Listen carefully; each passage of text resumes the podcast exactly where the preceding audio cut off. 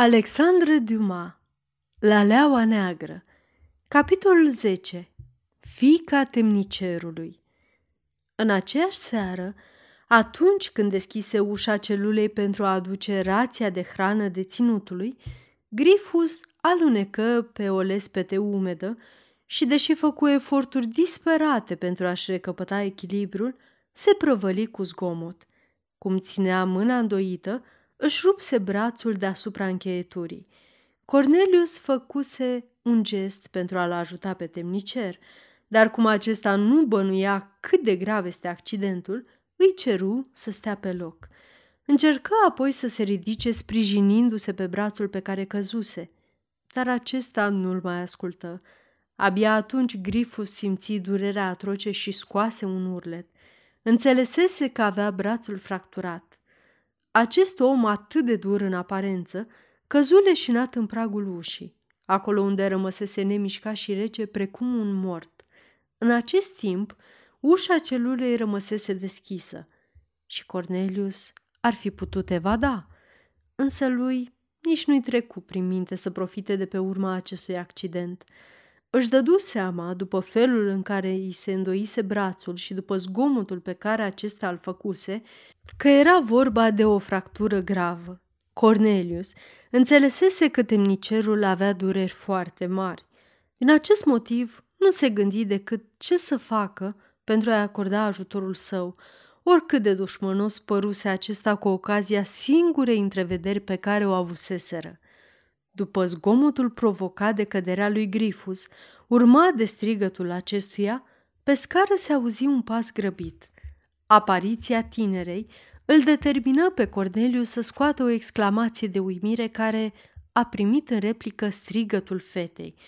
Cea care răspunse exclamației de uimire a lui Cornelius era frumoasa frizonă care inițial crezuse, atunci când își văzuse tatăl întins pe jos și pe deținut a plecat deasupra sa, cunoscând și brutalitatea lui Grifus, că acesta căzuse în urma unei lupte pe care a purtat-o cu prizonierul. Cornelius își dădu seama despre natura gândurilor care treceau prin capul fetei, chiar în clipa în care bănuiala se născuse în sufletul ei. Văzând care era realitatea, fata se rușină pentru gândul ei și ridicând spre tânăr ochii înlăcrimați, își ceru iertare și îi mulțumi pentru că a încercat să-l ajute pe Grifus. Roșind la rândul său, Cornelius spuse, Nu fac decât datoria de bun creștin, care își ajută semenul aflat în necaz. Dar, ajutându-l în această seară, ați făcut uitate insultele pe care vi le-a adresat azi dimineață. Domnule, aceasta este mai mult decât simplă omenie mai mult decât o dovadă de creștinism. Cornelius ridică ochii spre tânăra fată, mirat că aude vorbe atât de nobile și de compătimitoare în același timp, din gura unei umile fete din popor. Nu a avut însă răgazul necesar pentru a-și manifesta surpriza, pentru că Grifus își revenise din leșin și începu să vorbească răstit, cu brutalitatea care îl caracteriza. Uite cum se petrec lucrurile. Vii cât poți de repede să aduci tainul deținutului. Caz din pricina grabei, îți rup mâna și ești lăsat să zaci pe lespezi. Nu mai vorbi așa, tată, spuse Roza. Ești nedrept cu acest tânăr domn pe care l-am găsit făcând eforturi pentru a te ajuta. El? Făcu Grifus cu o evidentă neîncredere. Asta este tot atât de adevărat pe cât este de adevărat că vă ajut și acum. Dumneata, ești cumva medic? Da, aceasta este profesia mea, răspunse deținutul. Care va să zic că vei putea să-mi îngrijești brațul cât se poate de bine. Și ce anume v-ar trebui pentru asta? Două scândurele și câteva fâșii de pânză. Auzi, Roza, spuse temnicerul. Prizonierul o să-mi pună mâna la loc și nu o să mă coste nimic. Ajută-mă să mă ridic, parcă aș fi de plumb. Roza îi oferi tatălui ei umărul pentru ca să se poată sprijini.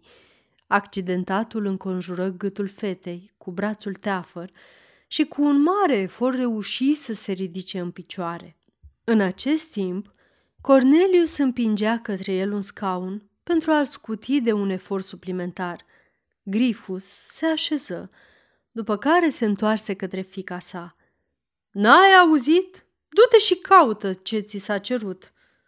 Roza se întoarse după scurtă vreme cu două doage dintr-un butoiaș și o fâșie mare de pânză.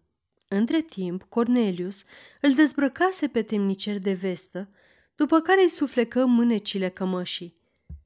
Sunt bune, domnule?" întrebă tânăra. Da, domnișoară, răspunse Cornelius privind cele aduse. Este exact ce ne trebuie. Vă rog ca acum să apropiați masa, iar eu voi sprijini brațul tatălui dumneavoastră de ea. Roza împinse masa, iar Cornelius așeză brațul fracturat în așa fel încât să stea întins și cu multă îndemânare fixă scândurelele și strânse feșele. În timpul celei de-a doua operațiuni, Grifus leșină din nou. Căutați puțin oțet, domnișoară, spuse prizonierul. Ei vom masa puțin tâmplele și își va reveni. Însă, după ce se asigură că tatăl ei este fără cunoștință, în loc să aducă oțetul cerut de Cornelius, Roza se apropie de el și îi spuse Domnule, serviciu contra serviciu. Ce anume vrei să spui, frumoasă copilă?"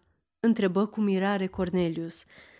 Vreau să spun că judecătorul care vă va interoga mâine a trecut astăzi pe aici pentru a se informa asupra camerei în care ați fost închis.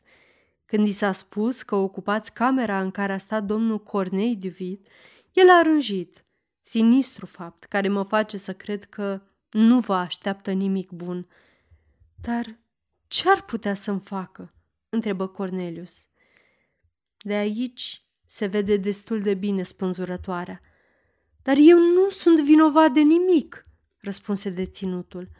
Dar cei care atârnă acum acolo, spânzurați și mutilați, erau vinovați? Din păcate ai dreptate, replică amărât Cornelius. De altfel, gloata vrea să fiți găsit vinovat. Așa că, vinovat sau nu, procesul dumneavoastră va începe mâine, iar poi mâine veți fi cu siguranță condamnat. Lucrurile se desfășoară rapid în aceste vremuri, domnule. Până la urmă, ce urmăriți prin toate aceste vorbe, domnișoară? Vreau să vă sugerez că sunt singură și fără putere, că tatăl meu este leșinat, că dulăul are botnița pusă și că, prin urmare, nimic nu vă împiedică să evadați. Fugiți, deci, asta vreau să vă spun. Tocmai dumneavoastră spuneți asta – o spun pentru că nu am reușit, din păcate, să salvez viața domnilor Cornei și Jean de Viet și mi-aș dori cel puțin să reușesc să vă salvez pe dumneavoastră. Grăbiți-vă însă, uitați-vă, tata a început să respire normal. Peste un minut, probabil că își va reveni și va fi prea târziu. Cum de mai stați pe gânduri? Într-adevăr, Cornelius parcă înlemnise privind-o pe Roza, de parcă nu ar fi înțeles ce îi spusese. Nu înțelegeți?" spuse neliniștită fata. Ba da, dar... Înțeleg, murmură Cornelius, dar... Dar? Refuz. Dar acuza pe dumneata. Și ce importanță are asta? replică Roza roșind. Mulțumesc mult, copila mea, dar sunt decis să rămân. Să rămâneți, Dumnezeule, Dumnezeule mare, nu ați înțeles că urmează să fiți condamnat? Condamnat la moarte, executat pe eșafod și poate asasinat și tăiat în bucăți. Așa cum au fost uciși și ciopărțiți domnii Cornei și Jean, în numele cerului. Să nu vă fie teamă pentru mine și fugiți din această încăpere blestemată în care vă aflați. Aveți grijă, ea poartă nenoroc celor din familia de Vid. Ce? strigă temnicerul venindu-și în fire. Cine îndrăznește să vorbească despre acești derbedei? De acești mizerabili, de ticăloși și de vid. Nu te înfuria, omule bun, spuse Cornelius cu un zâmbet blând. Cel mai periculos pentru fracturi este să te înfierbânți. Apoi, cu glas șopti către Roza. Copila mea, sunt nevinovat și voi aștepta judecătorii cu liniștea și calmul unui om care nu are nimic pe suflet. Tăceți, spuse Roza. De ce să tac? Nu este bine ca tatăl meu să bănuiască că am vorbit. De ce? De ce? Pentru că m-ar împiedica să mai vin vreodată aici, răspunse cu glas căzut tânăra.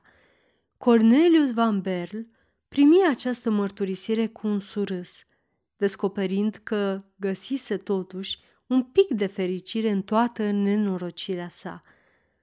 Ce naiba tot murmăiți aici?" Întrebă Grifus, ridicându-se a nevoie și sprijinindu-și brațul accidentat cu cel sănătos. Nimic, răspunse Roza. Domnul tocmai îmi prescrie regimul pe care l-ai de urmat. Regimul pe care l-am de urmat? Regimul pe care trebuie să-l urmez. Și tu, frumoasă, ai un regim de urmat. Care anume, tată? Să nu mai calci prin camerele deținuților sau dacă totuși vii aici, să părăsești încăperea cât poți de repede. Pleacă așadar imediat. Roza și Cornelius făcură un schimb de priviri.